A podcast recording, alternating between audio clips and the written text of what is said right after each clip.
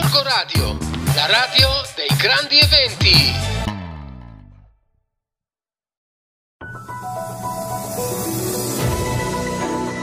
Daniele Fossati per il settimanale Radar, tra dieci giorni si vota, ci sono le elezioni a Gorgonzola, questa è una frase che ormai diciamo da un po' di tempo perché la campagna elettorale è entrata nel vivo, non proprio una campagna elettorale vivissima, il tema principale è quello del comparto 6 a Gorgonzola, sul numero in edicola questa settimana vi raccontiamo quali sono le idee dei quattro candidati su quella zona così importante del paese, il tema centrale è sempre quello del possibile mutuo da accendere per costruire il polo scolastico e poi le varie idee che girano attorno al quartiere, il verde, la sistemazione delle strade con la riasfaltatura quando saranno terminati tutti i cantieri,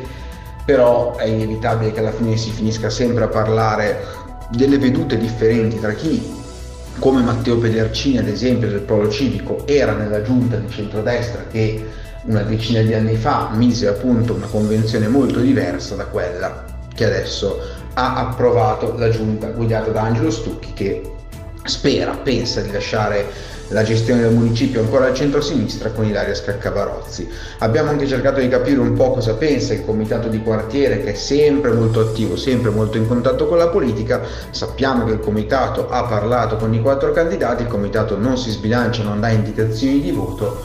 però eh, ha detto di aver apprezzato l'attenzione dei candidati al, al, quartiere, un'attenzione che però è stata definita anche un po' mediatica, visto che un'elezione con così pochi temi all'ordine del giorno, quello del C6 con la gestione del quartiere in espansione è diventato un po' l'argomento sulla bocca di tutti. Non c'è però solamente questo in vista delle elezioni, perché una giunta ancora in carica c'è, sarà così ovviamente finché non ci sarà quella nuova e la giunta ancora in carica sta passando le ultime settimane a presentare ancora dei progetti, c'è ad esempio quello per la riqualificazione della caserma dei vigili del fuoco, con un cantiere che dovrà partire entro il 30 agosto del 2023 e durerà una decina di mesi, e poi il piano molto importante per Cabusca, che qui è un piano che è oggetto di scontro, se ne è parlato anche in occasione del rendiconto di gestione nell'ultimo consiglio comunale, eh, la giunta pensa, l'amministrazione attuale pensa che possa diventare un po' una seconda piazza del paese Cabusca, uno spazio polifunzionale che andrà ad ampliare quello della biblioteca,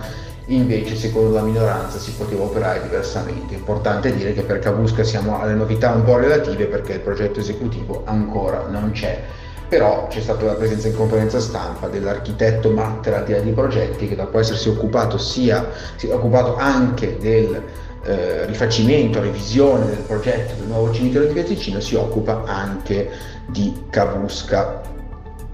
Veniamo poi allo sport perché ovviamente tutti sanno Gorgonzola che la Giana ce l'ha fatta, torna in Serie C, una stagione meravigliosa, una squadra con un mix tra giovani ed esperti, un allenatore giovane, classe 87 Andrea Chiappella che nel 2014 era in campo quando la Giana centrò per la prima volta la promozione in C, questa volta invece ha guidato dalla panchina.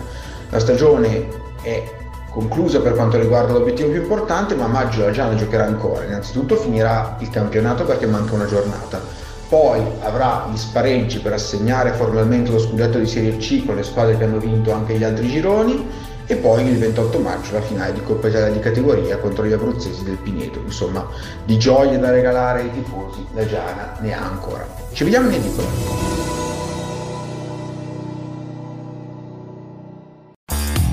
Radio, la radio dei grandi eventi.